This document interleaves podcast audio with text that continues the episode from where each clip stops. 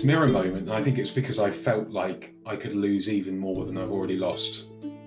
Um, and this moment of reflection where I kind of get, stopped giving myself a hard time, stopped grieving for my former self, started to embrace how I was feeling, acknowledge that I had, I was suffering with depression and I, and I probably had PTSD. And that was the biggest moment for me, was that moment, because I started then to learn about myself, learn from what had happened to me, started to talk, started to talk to my loved ones, started to tell them how I was actually feeling. And and actually that changed me massively. And, and it was one, the biggest moment that was that that mirror moment that I had it was huge for me because it, it started a a process for me then of kind of starting to drag myself out of this pit that I found myself in.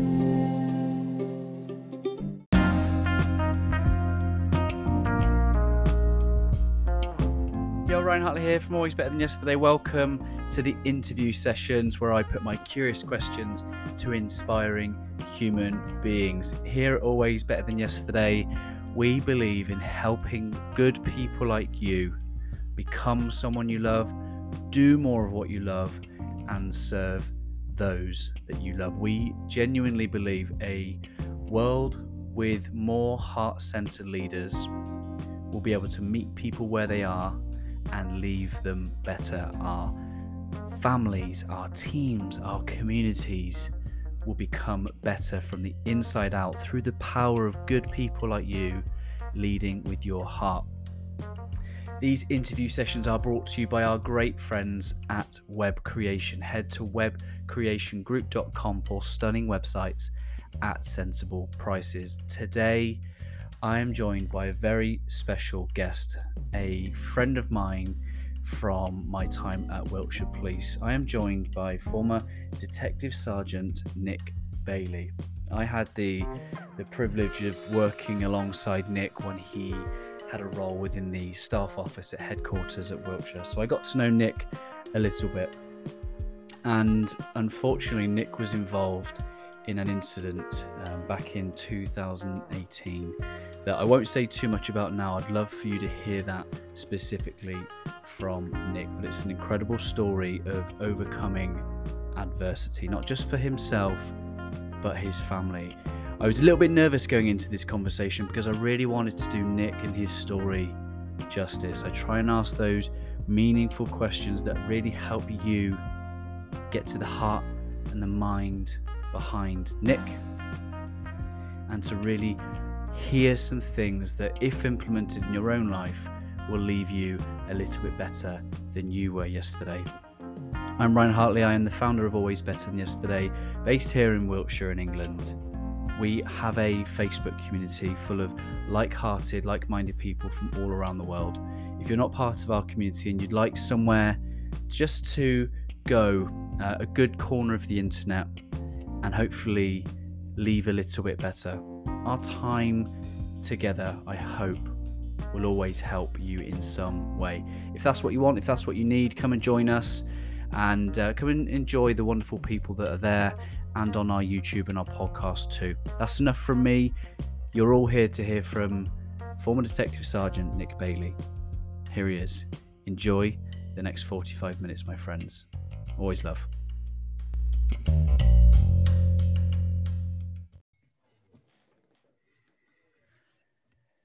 Nick, welcome to the Always Better Than Yesterday podcast, my friend. How are you? I'm very good, thank you, Ron. How are you? I'm really well. I'm really well. It wouldn't take our, our listeners too long just to Google your name and see a, a bunch of stuff on the internet. But before they do that, I'd love to give you the freedom of introducing yourself in the way that you would like to do so. Oh, that's very kind.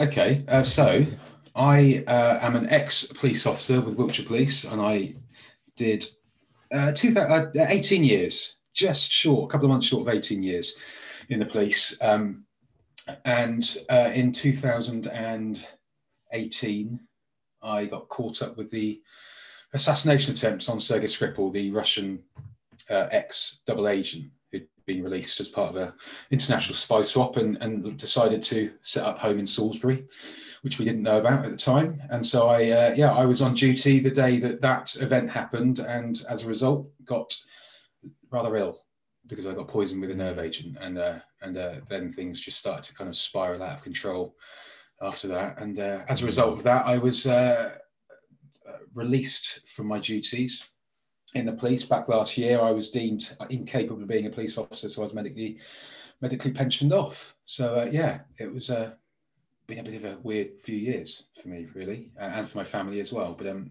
started to come out the other side of it now. It's, take, it's taken a while. There's no blueprint for how long it should take, but uh, yeah. you just kind of go along and see where it takes you, ride the wave, and then just start to try and come out the other side. I think, and that's what we're we're starting to do. I'm really grateful that you're going to spend some time with us and, and share part of your story. And I'm just really grateful. And um, your, your, yours and I paths crossed whilst you were working at headquarters. Yeah. I think the things we both had in common is that we both had no idea what we were doing. We oh no, I was I was th- I was hoping you were going to bring this up because I was going to say you will remember me from being in the staff office when I was it was obvious that I had literally no idea what I was doing um, and I didn't try to kind of hide that really. I, I, but I just muddled my way through with comedy and making myself look like a clown, and it and it seemed to work for a couple of years. But I never thought for yeah. one second, Ryan, that you didn't know what you're doing. You always seem to be very on top of what you uh, what your portfolio was. So speak quickly with confidence is. Uh...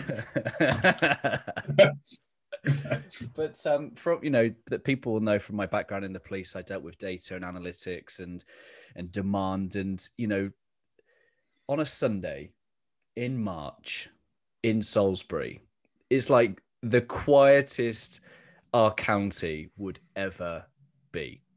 Yeah, and yet talk talk to us about the events of Sunday, fourth of March, 2018. Okay. Take us through that day, if, if you will. Yeah, of course. So it was for me. It was a normal, as you say, normal one would be quiet Sunday evening. I was a DS detective sergeant in the CID in Salisbury. Had a team of five DCs. Went in to do a normal Sunday evening shift starting at three. Was meant to finish at twelve in the morning. And after a couple of hours of doing the usual stuff, I was reviewing. A, I think I was reviewing a case at the time for a colleague of mine.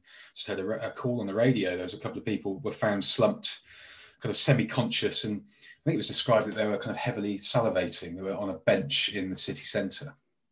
And so I was just listening to this. It's not something that the CID would, would get in would get involved in immediately. It could have been a whole host of possibilities. It could be alcohol, drugs overdose. It could have been a, a medical emergency. But just listening away, and, and, officers were going down to to assess the the scene and what was going on. And I just thought, you know what, I'm a little bit bored of what I'm doing at the moment. I'm a bit of a nosy bugger at the best of times. So I thought I'll uh, I'll have a wander down and and see if I can help in any way.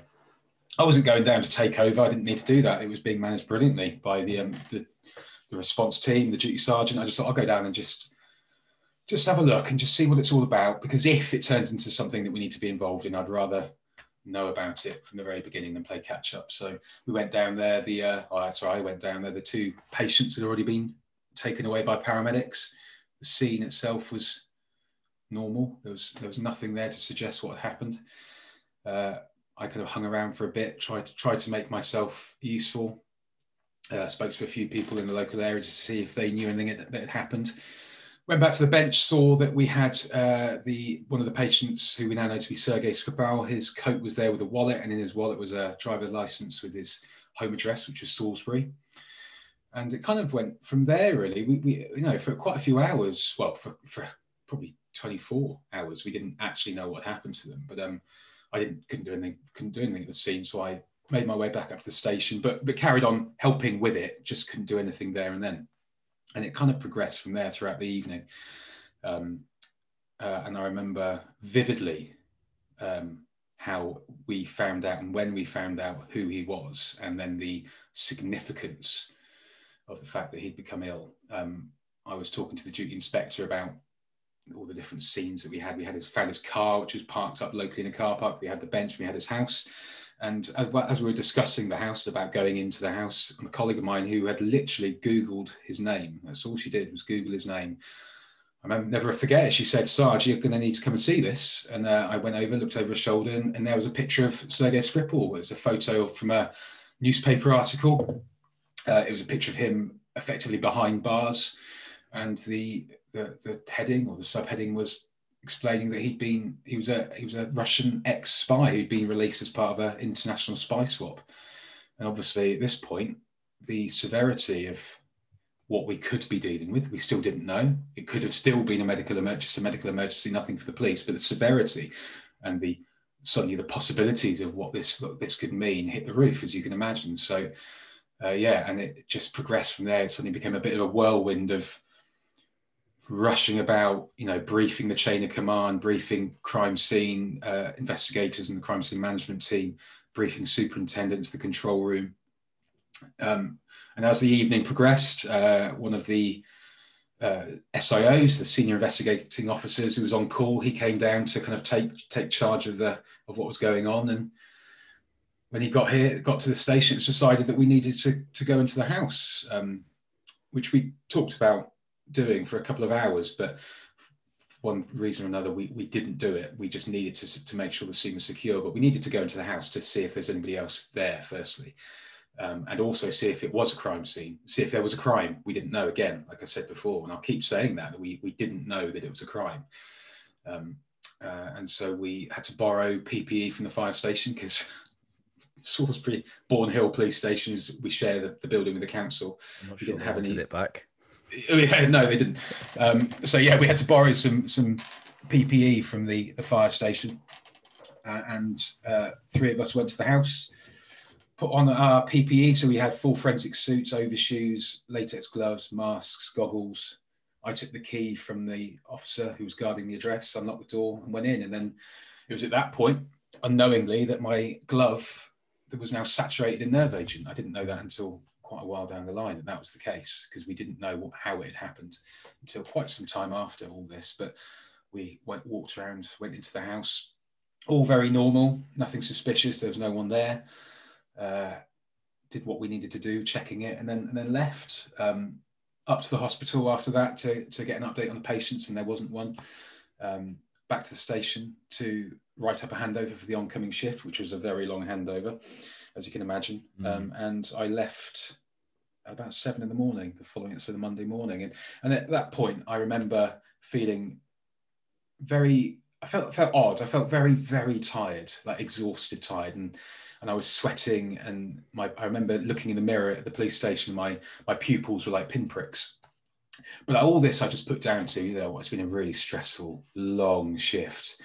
Um, one of the worst ones I'd ever done in terms of kind of like trying to manage this situation. Mm and and and the potential of what it could be we had to kind of consider and it was, it was a long stressful shift um, but I, I put it down to just i'm just tired that's all it is mm. and went home monday morning had a few hours sleep got woken up with a phone call from work asking me about the events of the night before by afternoon i was starting to feel i was still feeling the same just slightly worse and decided to go to the hospital to get checked up which i did went up to a&e they checked my vitals everything seemed fine they couldn't account for my tiny pupils, but I kind of this sense of relief. I was like, you know what?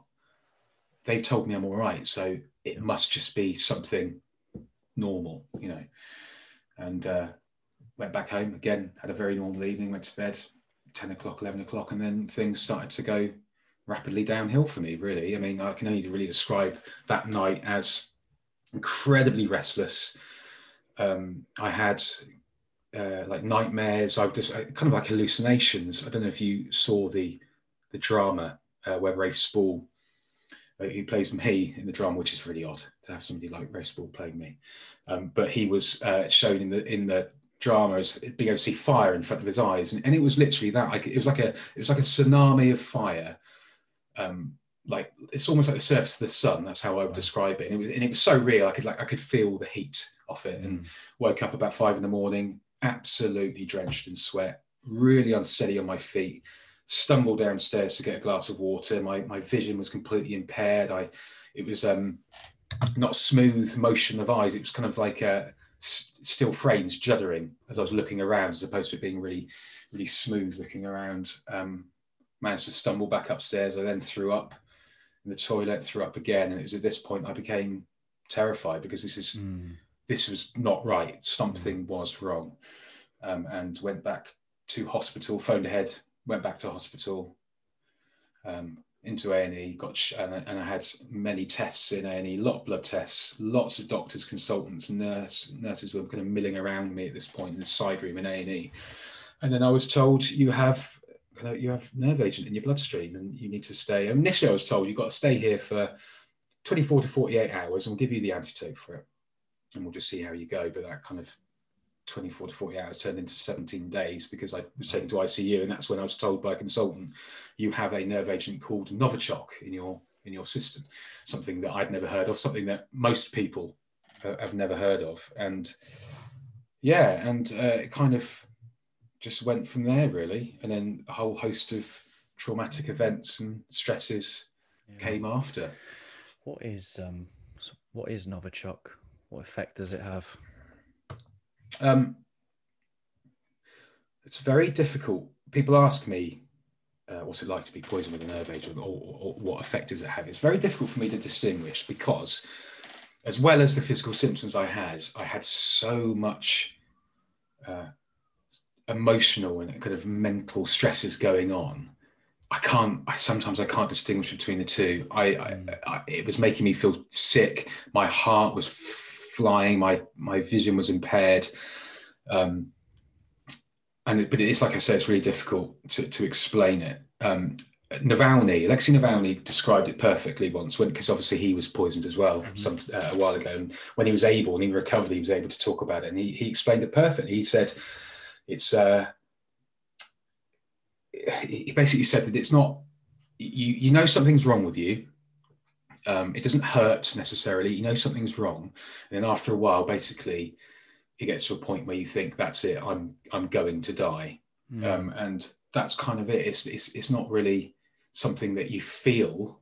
It just feels like it's taking your. It feels like it's taking your life away from you, and it's just mm. you feel like it's only a matter of time before I kind of slip into a coma and then and then go. And that's that's how I felt. It was very scary very scary place to be, along with everything else that was going on as well. Because yeah. obviously, it wasn't just a, a normal injury at work; it was it became a a global story, and all that obviously all the political ramifications, and it became huge. And so, my family were dealing with that as well as I as well as, well as me, and and and it so it so it wasn't just the injury; it was everything else that came with it. One thing I found really difficult to watch was the way that the media was just using your image as a the hero cop, you know, the hero. Yeah, I, and, I, had a massive problem with that. Yeah, and you referred to that in, in your kind of statement as you left hospital. You know, you didn't consider you're not a hero, and that you were just doing a job that you loved. Like, what what's your take on that time and the way that the media was blowing up around it? The media were relentless when when it was found. Obviously, the, the, the story broke about Sergei and, his daughter Yulia having been poisoned, and there was also discussion that a police officer had been taken critically as well, and, and, they were relentless in trying to find out who that person was. So the police decided to take control of that, which was which was understandable, and, and put my name out there. And I kind of shut off at that point because we kind of felt suddenly we weren't anonymous anymore. We weren't private. Our, our lives were being almost played out internationally. Um, and it's not something that we ever kind of wanted to happen. So it was very difficult to deal with that. And then to, to hear and see these articles and these stories about local hero poison with critically ill poison with Novichok, I was like, I'm, I'm not. I, I really, it sounds silly, but I really took offense to being called a hero. I really, I couldn't stand that because I, I was like, I'm, I'm not. I'm not, I've not done anything heroic. I, I did my job like we all do. And you know, there's always a risk in the police, in the emergency services, there's always that risk that you're going to become injured, you, something's going to happen to you. But um, obviously, you don't prepare yourself for something like this. But there's always that risk. But I don't think any police officer or any anybody in the emergency services would would consider themselves heroes. It's that kind of it's it's a job that you do, and and I and I really found that difficult. I really wanted to put the, the story straight as well. I didn't want people to think that I considered myself a hero because I really, really didn't. And um, that's why I, I, wanted to, you know, we, I made that statement when I was um, let out, of discharged from hospital to say, oh, I'm not, I'm a normal cop that did my duty, did my, my, my shift, did the best I possibly could. And this is what happens, you know, and, and I wanted to kind of stem that, that discussion around like the local, the, the hero, the local hero kind of thing. It's really difficult for me to, to, to accept that. And um, you know, you spent is it just over two weeks in hospital, and you know, you, you had young family and, and a wife at the time, and it's not just you going through the the journey as well. Like how how was um how was the family affected at that time specifically? Yeah, it was, it was very it was very difficult for them. Um, not only because they had to deal with the fact that I was in hospital and, and in critical condition, and not knowing how this was going to play out at all. So they had that kind of stress to deal with. But, but everything else that was going on, and like I say, the press were were relentless. They were hounding. Fortunately, they weren't hounding my my wife and my kids, but everybody else, which mm. my wife had to kind of deal with to a certain extent. Um, and my wife's amazing. She was amazing throughout, always has been with this. And, and, and we were very honest. We, we decided really early on to be really honest with the kids without going into like the finer detail. They didn't need to know that. Um, but, but, but being quite open and honest about this is what's, what's happened. He went, to, got poisoned with what's called a nerve agent, something obviously they didn't know what it was. And, and we had to, but we, we wanted to be honest with them so they understood, so they weren't kind of caught out with anything that they, they saw. And my youngest daughter, she was in primary school. So those discussions around what's happening would never come about in, in her kind of little environment. But my eldest, she was a secondary and she was reading the news a lot as well. She was very very inquisitive and wanted to kind of keep abreast of what was going on and so she yeah, they, they, yeah they, she found it the kids found it really difficult but we said all along you know when, when all this is well whilst all this is going on we will do our best to make keep them as stable as we possibly can give them as normal a life as we possibly can um, regardless of where we are and what's happening we need to make that normal for them and and give them the space but also keep keep that honest kind of conversations going with them so that they're not kind of caught out in anything and it seemed to work as well. They showed great resilience. I mean, incredible resilience the, the children did throughout this. Yeah, I got such admiration for you and your family, my friend. And you, um, I understand as you you left hospital, you you didn't go home. Is that right? Yeah. So it's about a week. The first weekend I was in hospital. It was one of the hardest ones because uh, that was when uh, Sarah had been told by the by the police, and obviously the police were passing on this message to them to say, "You can't go back to the house. Well, you can go back to the house, but you can't stay there. You've got to basically go and pack up a few things because we're worried about contamination. And that was difficult for them to take because they'd been there for four or five days whilst I was in hospital. And then suddenly they're being told it's too dangerous to be there. You've got to leave. And so, I mean, I never went back to our house. Um, I, I, left hospital after two and a half weeks. And by this point they were in a, in a rental house.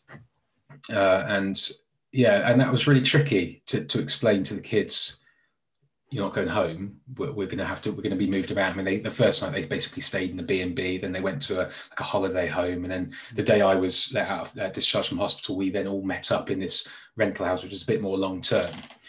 And uh, when we decided, uh, you know, uh, for a whole host of reasons, we we kind of decided we we can't go back to that house um, for so many kind of emotional reasons um, we had to explain that to the children. You know, we're not we're not going to go home. Um, we're going to have to buy a new house, and but don't worry because the new house we will fill with all of our belongings. So it's new walls, new place, but it will feel like home. We will make it home. But it's only a few weeks after that, or it felt like a few weeks after that, do we have to tell them we can't do that? We've got to all of our belongings have to be destroyed because of contamination. They couldn't they couldn't clean it and certify it safe. It was just mm. too big a task. So the easiest solution the most efficient way to deal with this problem was just to destroy everything we owned. And that's including the children's belongings, everything that they had. So we had to then tell the children, we can't do that. We have to get a new house and we will have to fill it with with new things. Um, and that was yeah, that was really tough because that was when the point we felt like really our, our lives are completely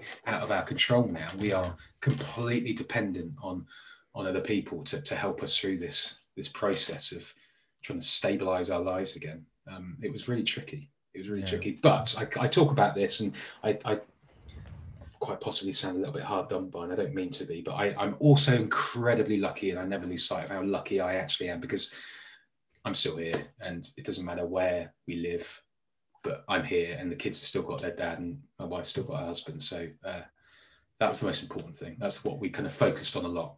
Yeah, I, such admiration for you, and I, I think it, will only take a googling of the story to realise that you know there was a, a later a later poisoning, and unfortunately, a lady by the name of Dawn Sturgess did did lose her life, which I imagine is, is what you're referring to there around. Yes, having. it is. Yeah.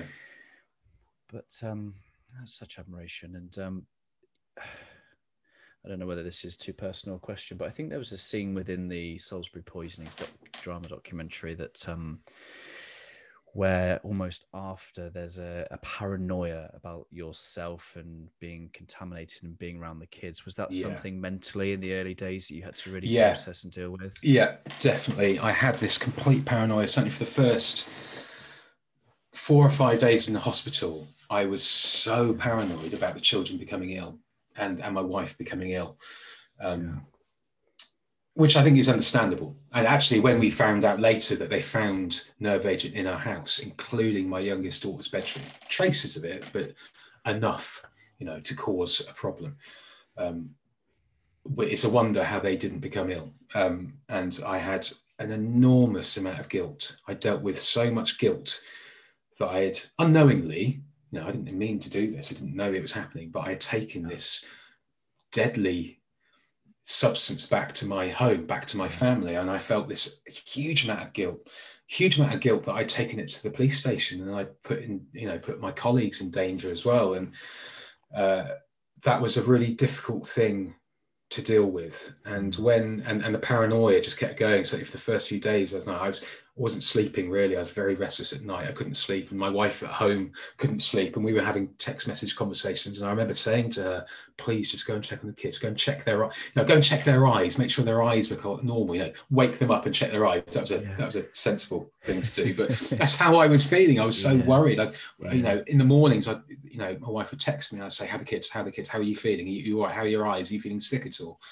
Um, and when back, you know, back then a few months down the line, I think it was July, I can't remember when uh, Dawn and, and, Charlie became ill. This paranoia hit me again. I was like, yeah. oh my God, is this something? First, is this something that I've done somehow? Have I caused that? Um, and suddenly I was thinking, is, is there some kind of really long? I mean, my, my symptoms were fairly delayed by a couple of days mm-hmm. to the point where I was actually hospitalized. But I suddenly was thinking, is there some kind of really long delay yeah. in this yeah. poison, this nerve agent hitting you? Is this something something going to happen to my children? And yeah, I had to fight that for a long time. Mm. But as time went by, it was obvious that actually they they they kind of dodged that invisible bullet, and um, uh, and so that that kind of paranoia and that guilt started to to move away. But well, the guilt didn't move away. I, I still feel guilty now, but my obviously my family don't want me to feel like that. But it's one of those little niggling things you have in the back of your head. Um, I understand or at least I can try to understand. But um, you know, what was the journey to your first day back at work? You know, what what were the what were some of the things that you had to do to uh, to start your own recovery? Um, well, so this happened in March, and I didn't go back to work the first time, and I'll explain what I mean by that. Um, mm-hmm, mm-hmm. Back in January the following year, and I kind of got to to late summer into autumn, and I was like, you know what, I'm physically I'm okay. You know that that's kind of gone gone past me now, and things are starting to settle down home home wise. We've got you know we've got another house now, and we're starting starting to feel like home. And I was like, I need to I need to try this. I need to I need to do this for myself to give it another go. And I said, but I need to get this year out of the way because this year's been crap. So let's get 2018 out of the way and I'll start fresh in the new year. And, um, and I felt ready to try. I don't know if I felt ready to do it, but I felt ready to try that process of going back. And, um, and I did. And I went back and I went back up to headquarters where we used to, to see each other. And I, and I tried that first. And, and I, I kind of realized pretty quickly something wasn't right. This this mm. it just didn't feel the same again, and and and I was struggling, and I think I was there for probably two or three months before I I, I went off, and I started taking leave. Actually, I started going. Can I just have a bit of holiday? Can I have a week's holiday?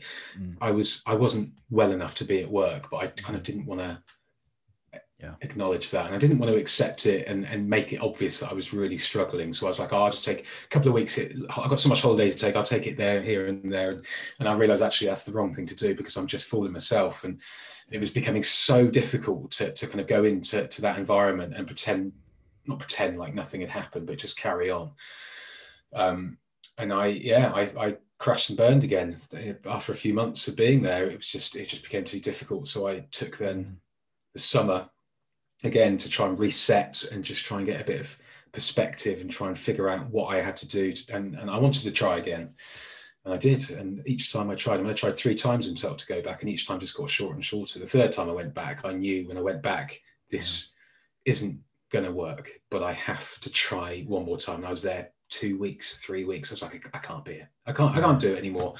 Uh, and that acceptance is, it was really difficult um, to kind of acknowledge that dream of being a police officer, which I, I, had that dream since I was a teenager, and then the reality of, of, joining and all that stuff that you have to go through to get to there, and then all the years that I did to build up my confidence and my skills and my abilities was kind of like ripped out from underneath my feet, and that, and that was a really difficult thing to accept. And I grieved for my job as well. I did. Um, and then when I was told, you know, I, I asked to go down this route of uh, to explore the medical pension route not knowing how that was going to play out because you just don't know until you're there. And mm-hmm.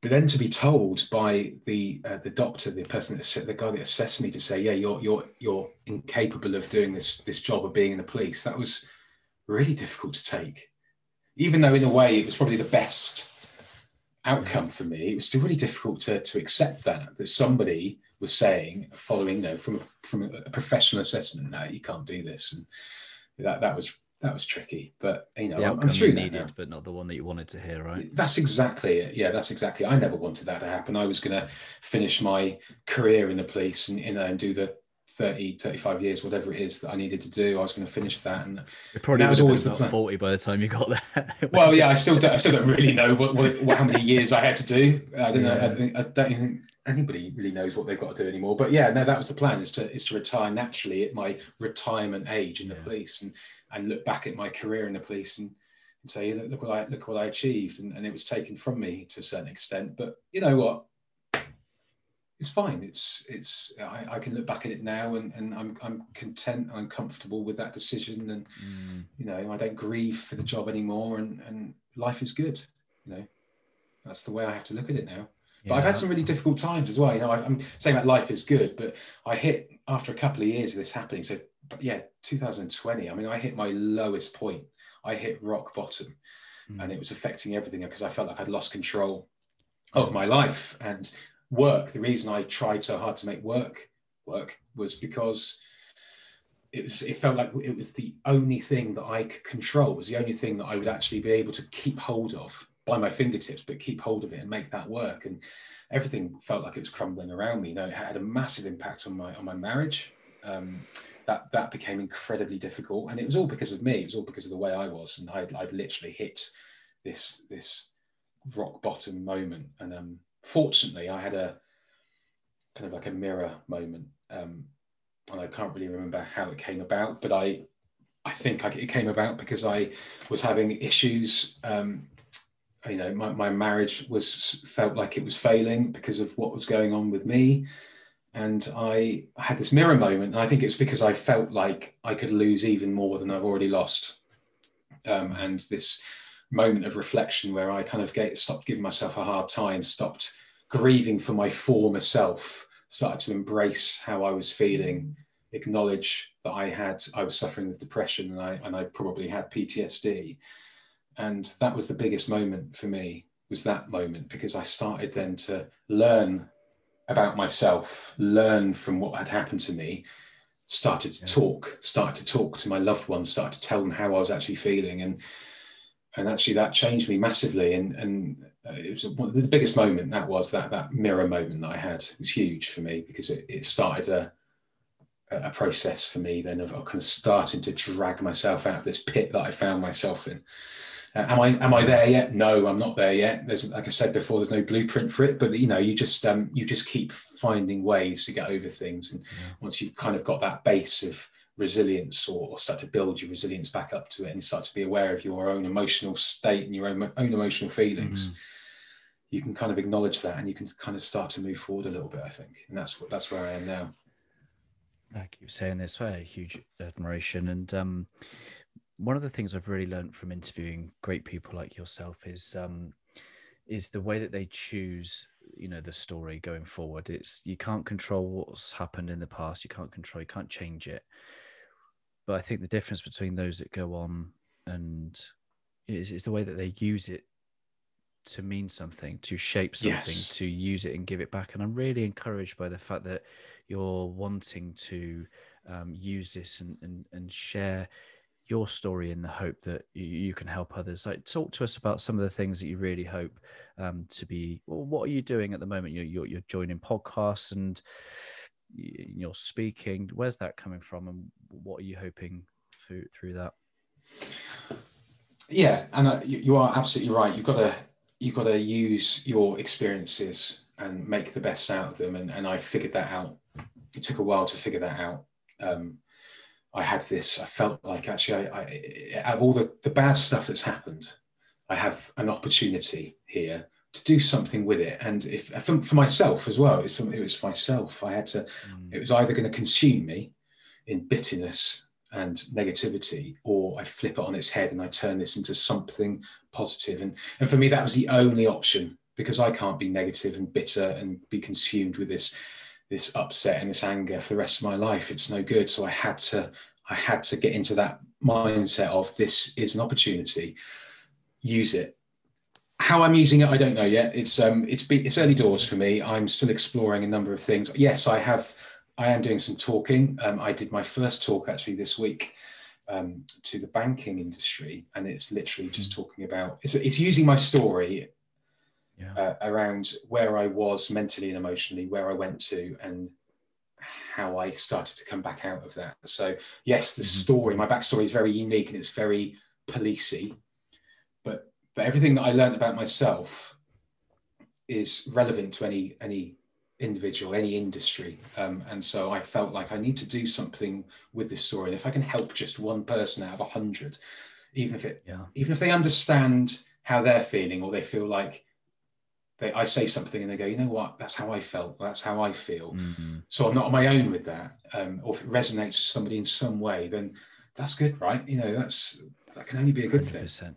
And, and when we realize that the human experience is emotion, and yes, we have different experiences, but you know, love, fear, anxiety, worry, depression, all the things that you've you've talked about, they're human experiences. So whilst we might not be able to experience what you have, when you talk about grieving, everyone's had to grieve something at some point. Everyone's had something outside of their control, and yeah, I just I'm really encouraged. I, I you, I'm really excited to see how many um, lives that you're going to touch and, and make a positive difference in. It's it's going to be great, my friend.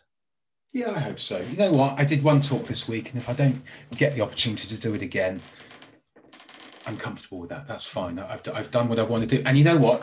Going and doing a public doing public speaking is something that I never thought I would do. It your terrifies me, and I've done it. You know, albeit it was on a webinar, albeit it wasn't face to face, but I've I've achieved something just in that itself, and I feel I feel good about myself for that. So, if it's anyone I do, then know That's amazing. It won't be, but I, I take the point. and, and I saw your LinkedIn post earlier, which basically said that you were this career cop, you didn't dream of speaking, and yet you're realizing that it's just simply a skill that you can develop, right? Exactly. Yeah, exactly. We, everybody's got it in them to to do something, and it's so important as well to do something that is out of your comfort zone. I think um, because you build, you, you learn from that. You learn from and you make yourself vulnerable. I know you've talked about vulnerability before. I know you did a, a short little piece on your podcast about vulnerability and being human, but mm. I'm, I, I do truly believe that you, if you if you push yourself, you put yourself out there, you, and you kind of embrace those vulnerabilities and accept that it might not go right the first time, or you might not succeed the first time, but you do learn from that. And when you learn from that, you realize this is how this is what I need to do. This is how it made me feel. This is what I need to do to not feel like that again. Mm. If it does go wrong again, you build those that resilience, and actually, you can then achieve what you want to achieve. And I, and I have. I've learned that. I have. You know, I truly believe that that resilience and vulnerability are so important, and they go hand in hand. You need both. You need to. You need to embrace both. I think. Um, there might be an counter argument against that, but it's how, it's how it's how I felt. It's what I learned about myself, so it's kind of relevant to me. I think. With um with all that's gone on in the past, what gives you hope for the future? Um, oh, that's a good question, Ryan. Um, my life has gone through something really, really difficult. and it's been very, very rocky. And we, as a family, myself as an individual and as a family, we have all dragged ourselves, dragged ourselves through it, and we come out on the other side. And I kind of think, if we can, we can get through adversity, we can get through major setbacks, and we're happy, we're content, we're content with our lives, and um, just makes you realise how strong we are as humans, isn't it? That you can go through something horrific, and people go through things horrific all the time, every single day, and and you kind of you realise that people, you know, to, to get through it, there, there is usually only a couple of options to get through that. You either drag yourself through that, or the other option is that you don't. Um, and where does that lead? And most of the time we we drag ourselves through it for the sake of yourself for the sake of others and you can come out learning so much and you come come out feeling proud and happy and yes and that hope that if we can do this once god forbid i don't want it to happen again don't get me wrong i don't want to have to go through this again but but you can get through some really horrific times yeah um, and come out the other side and still feel you feel different. I'm a different person to what I, I, I was before, but um, still feel good about yourself and still feel like you've achieved something and still feel like, you know mm. what, we've we succeeded in getting through that really hard time. And that's really important, I think, to look at it like that. I let my um my I let my community know that you were going to come on, and I asked them if they had any questions for you. And, and one of the questions was, um, how did he get through it? How did him and his family get through it? And I haven't asked you that question to this point because I felt that that would have been your answer. It's binary, isn't it? You either do or you don't. People have asked us. It's a really good question, and it's not actually. I've asked it, been asked it before. It's a really good question. It's not something I actually know how to answer. Really, yeah. you just do it. You just do it. The, the, what's the what's the alternative to not getting yourself through it? And that's what we kind of subconsciously thought. We never we never talked about it, we just got ourselves through it and we and you know we have two young children and so our focus our end goal was to make them feel as happy and safe as we possibly could regardless of how we felt we kept you know we were honest and open with them but we kept a lot of things from them. They didn't know need to know the finer detail of all the, the things that, the stresses that we had to to fight and all the, the battles that we had. Um, but we had that focus and it was of them and it was just getting them through and each other as well. We just like you know what? We, we have to do it. And we did. We, we, we like i said before we, we dragged ourselves through it. I look back now and i just think i don't know how we did it but mm. we did um, and quite often it was me my wife dragging me along with her um, because she was the strong one for so long mm. and then i started to feel mentally stronger and she took a step back and then she dipped yeah. because it had taken its toll on her as well. Yeah. But we keep we kept just propping each other up throughout the whole process, and we still do that now. Um, but yeah, you can't. I can't really verbalize how we got through it, other than what I've already said. We just did. Yeah, no. it's, it's just what you do. It's human nature to keep going, and you go into survival mode. And I went into survival mode in hospital um, when everything kind of went started to go really get really difficult and started to go really really wrong and the control of our lives had just been stripped from us mm. um, i went into survival mode but my my focus for my survival mode was my wife and kids um, yeah. I, I, cut I cut out everything else you know all the the treatment I was getting everything that wasn't important at that time just you just just become numb to it and you just cut it out and, fo- and have that sole focus and, and, and yeah that that helped to get get through it. And it's still difficult now. You know, we still have wobbles. My wife has wobbles. Mm. I have wobbles still now. You know, but we talk about it. We, we make a point yeah. now. It's something that we never really really used to do. Is we have this shared experience, and it's yeah. it's it's impacted us in similar ways. But we have the, the, there are different ways that we show it and but but we talk about it you know we, we make time to talk about how we're actually feeling and just saying it you know i'm mm. having a bad day today or i feel quite low today and i don't know why i feel really emotional today i don't know why i just cried at an advert that happens to me i become really emotional i can cry at advert i cried at Creed II the other week i yeah. told my wife that and she's yeah. like really you did I was like, yeah, I don't know why, I just did. uh, you know, and it changes you. But you know, you start talking about it, and actually, it's quite it becomes quite funny. Um, but yeah, that's how we we we managed to to get through it, and we still are managing now. But it's it's easier than it was. I love that. it's American Idol for me. It's those sob stories of where they've come from, and yeah, it gets me every time. Um, yeah. I, you know, I, I think too many people go through life feeling defined by their failures or the traumas, and I know that you're keen, uh, not necessarily to be defined by it, but to be able to use this experience and, and shape your future. How do you want to be defined in the future, or even now? How do you want the world to to see Nick Bailey? Um, it's difficult, isn't it? I suppose to not let it define you because I am where I am now because of what happened, and I'm doing or planning to do, exploring what might my future because of what happened. And so there is, it does define you in that way.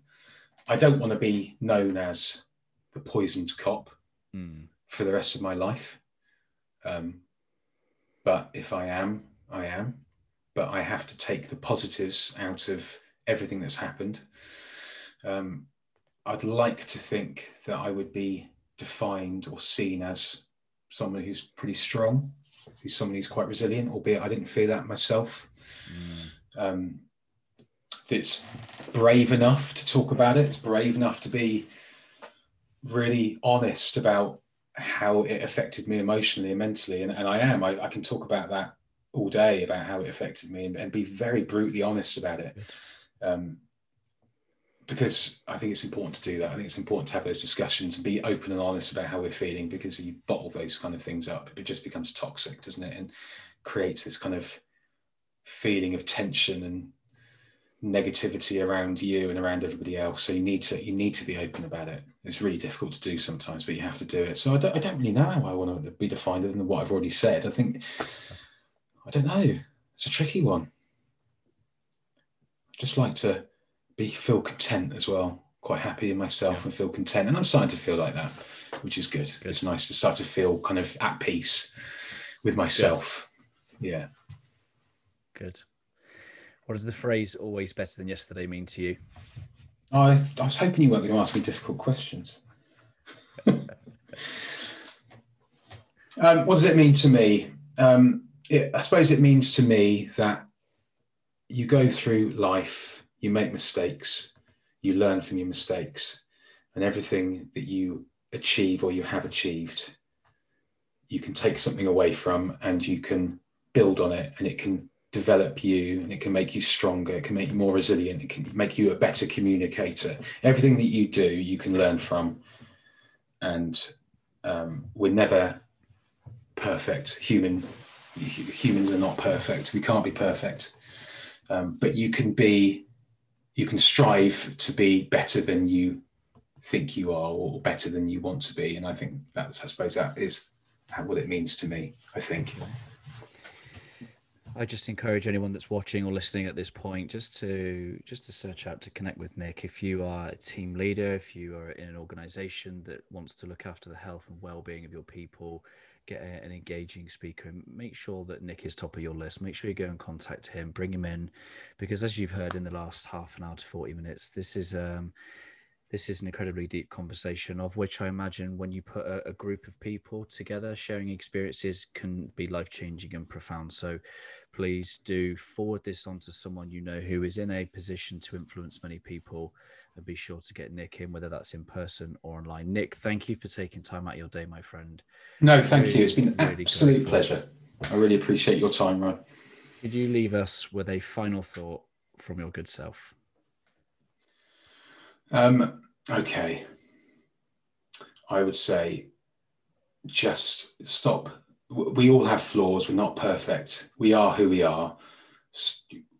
It's counterproductive to give yourself a half hard time. Give yourself a break. Embrace who you are, how you changed for whatever reason, if you have changed or you feel like you've changed, and just be happy and content with with what you've got and who you are, and shape you. You can shape your own future just off that that embracing of what you've become and what you want to become.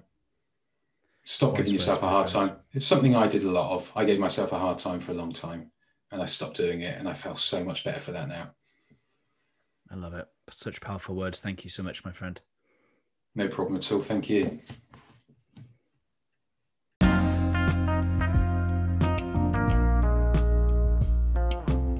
There you go, episode 134 with Nick Bailey. What what an incredible conversation. What an incredible human being. What an incredible family. I really hope that you've been able to connect to the heart of that message. And I'd just love to know what is it that you're going to take away from that podcast. Let me know, either share it on social media, tag me in at Ryan B. Hartley, or email me, ryanbhartley at gmail.com. However, you'd like to get in contact with me, just make sure you do. I love hearing from good people like you who listen or watch on the YouTube. I just love to know what you're now going to go on to do that will ultimately be a legacy of this episode, which is what continues to inspire me to have conversations with great people like Nick Bailey. Please do share it with a loved one. Help spread this message. And as I said in the in the interview itself, if you know of someone who is in a position of uh, bringing in guest speakers, make sure that Nick is top of that list. I appreciate you. Thank you for listening as always. And if this is the first time that you've listened to our podcast, thank you for making it to the very end. I will never take your time for granted.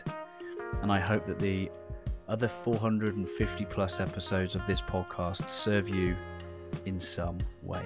I'm Ryan Hartley, the host, and I'm grateful for your time. Always love.